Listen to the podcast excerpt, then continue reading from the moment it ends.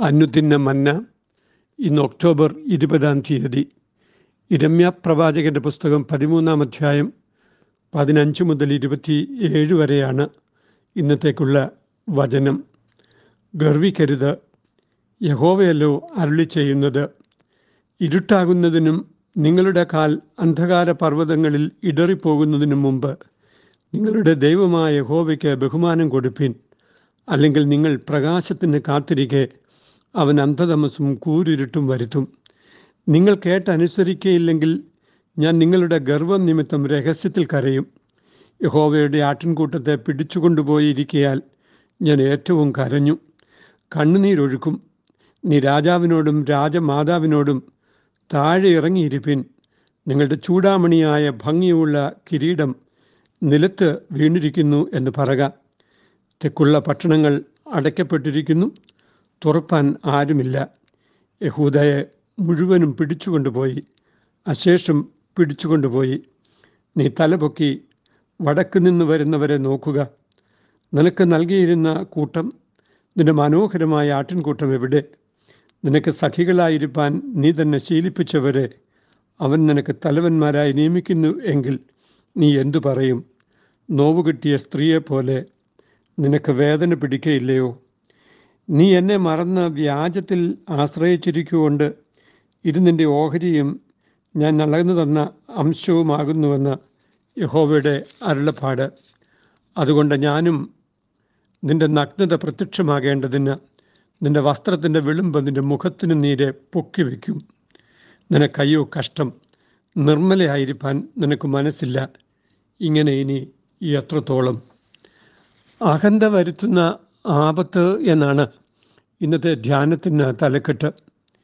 യഹൂദയ്ക്ക് വരുവാൻ പോകുന്ന വലിയ ന്യായവിധിയെക്കുറിച്ച് പ്രവാചകൻ ശക്തമായി സംസാരിച്ചു കൊണ്ടിരിക്കുകയാണ് ദൈവസന്നിധിയിൽ അദ്ദേഹം ആത്മഗതം ചെയ്യുന്നതും ദൈവം അദ്ദേഹത്തോട് സംസാരിക്കുന്നതും അത് ജനങ്ങളെ അറിയിക്കുന്നതുമായ സംഭാഷണങ്ങളാണ് ഈ ഭാഗത്ത് ഇടകലർത്തി ചേർത്തിരിക്കുന്നത്.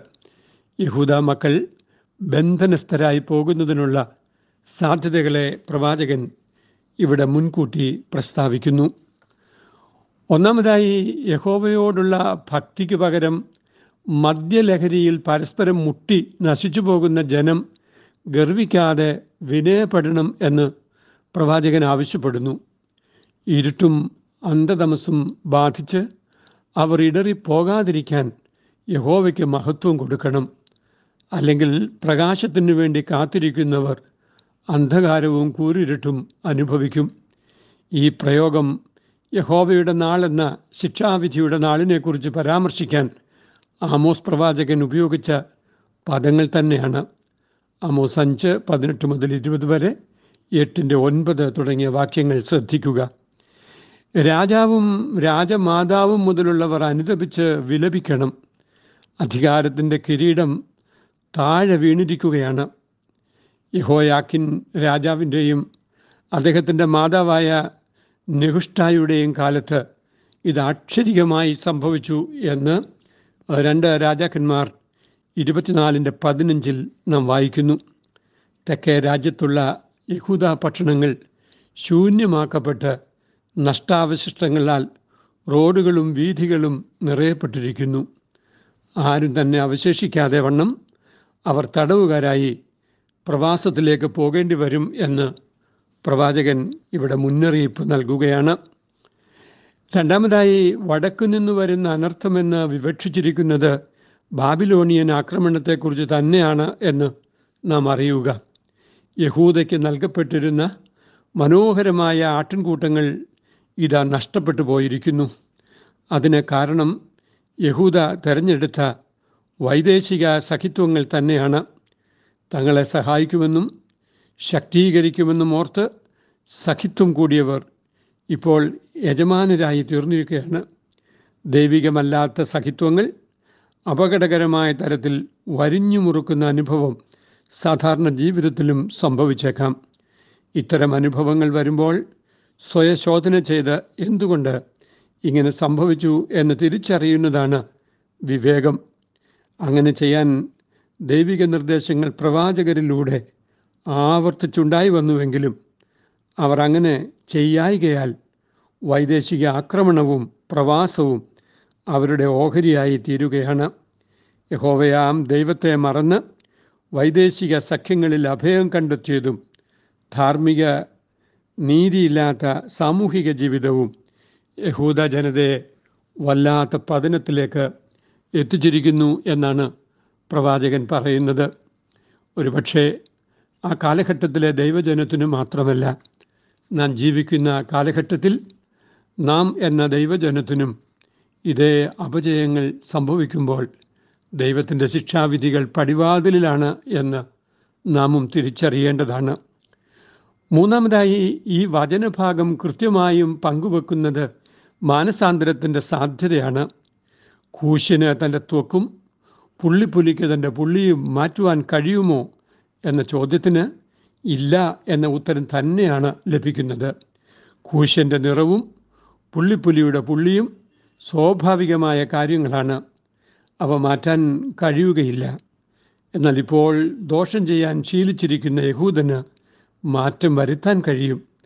കാരണം നന്മ ചെയ്യുവാനുള്ള അനന്തമായ സാധ്യതകൾ ദൈവമക്കളായ യഹൂദർക്കുണ്ട് എന്ന് തിരിച്ചറിയണം. ദൈവസ്വരൂപത്തിൽ മെനയപ്പെട്ട മനുഷ്യരാണ് എന്നത് മാത്രമല്ല നന്മ ചെയ്യാനുള്ള പരിശീലനം യഹോവ അവർക്ക് നൽകിയിട്ടുമുണ്ട്. ന്യായപ്രമാണങ്ങളും ചട്ടങ്ങളും നൽകപ്പെട്ട ജനമാണവർ. മനുഷ്യർക്ക് മാനസാന്തരത്തിനും രൂപാന്തരത്തിനുമുള്ള സാധ്യതകൾ നഷ്ടപ്പെട്ടു പോകുന്നില്ല എന്നതാണ് വലിയ കാര്യം. അത് സ്വാംശീകരിക്കുന്നത് തന്നെയാണ്. നന്മയിലേക്കും ഉത്കർഷത്തിലേക്കുമുള്ള പാത എന്ന് തിരിച്ചറിയേണ്ടതുണ്ട്. മാനസാന്തരപ്പെടുവാനുള്ള സാധ്യതകൾ നിലനിൽക്കുന്ന പകലുള്ള കാലങ്ങളിൽ കർത്താവിനോടുള്ള ബന്ധത്തിൽ രൂപാന്തരത്തിന്റെയും മാനസാന്തരത്തിന്റെയും അനുഭവത്തിൽ മുതിർന്നു വരുവാൻ കർത്താവ് നമ്മെ ഓർമ്മിപ്പിക്കുന്നു.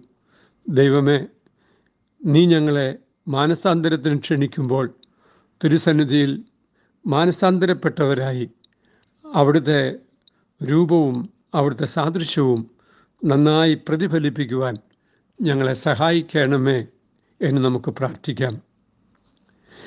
നിൻ സ്വരൂപത്തോടനുരൂപമായി വരുവാൻ നാളിൽ നാളിൽ ചൊരികാത്മാവിൻ വരങ്ങൾ എന്നും നിറവാനി എന്നുള്ളിൽ ആകർഷിക്ക എന്നെ പ്രിയരക്ഷക നിൻമുറിഞ്ഞ മാർവിങ്കൽ ആകർഷിക്ക എന്നെ പ്രിയരക്ഷക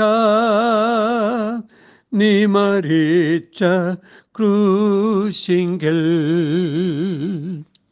ദൈവമായ കർത്താവെ ദൈവവിളി കേട്ട ദൈവസന്നിധിയോടെ ചേർന്ന് വന്ന അനുതാപത്തിന്റെയും മാനസാന്തരത്തിന്റെയും ഭാവങ്ങൾ ഞങ്ങളിൽ ഉണ്ടാക്കുവാൻ ദൈവം ഞങ്ങൾക്കെന്നും സഹായിക്കണമേ. കർത്താവെ നശിച്ചു പോകാനല്ല രൂപാന്തരപ്പെട്ട് ജീവിതത്തിന്റെ സാഫല്യം പ്രാപിക്കുവാൻ ഞങ്ങൾക്ക് നീ അനുവാദം തന്നിട്ടുള്ള നിന്റെ കരുണയ്ക്ക് സ്തോത്രം. അത് ഉൾക്കൊള്ളുവാൻ ഞങ്ങളെ എന്നും സഹായിക്കണമേ. അമ്മേൻ ഇത് കുവൈറ്റ് സിറ്റി മാർത്തോമ ഇടവകയിൽ നിന്ന് എ ടി സക്രിയ അച്ഛൻ. ദൈവം നമ്മെ അനുഗ്രഹിക്കട്ടെ. അമേൻ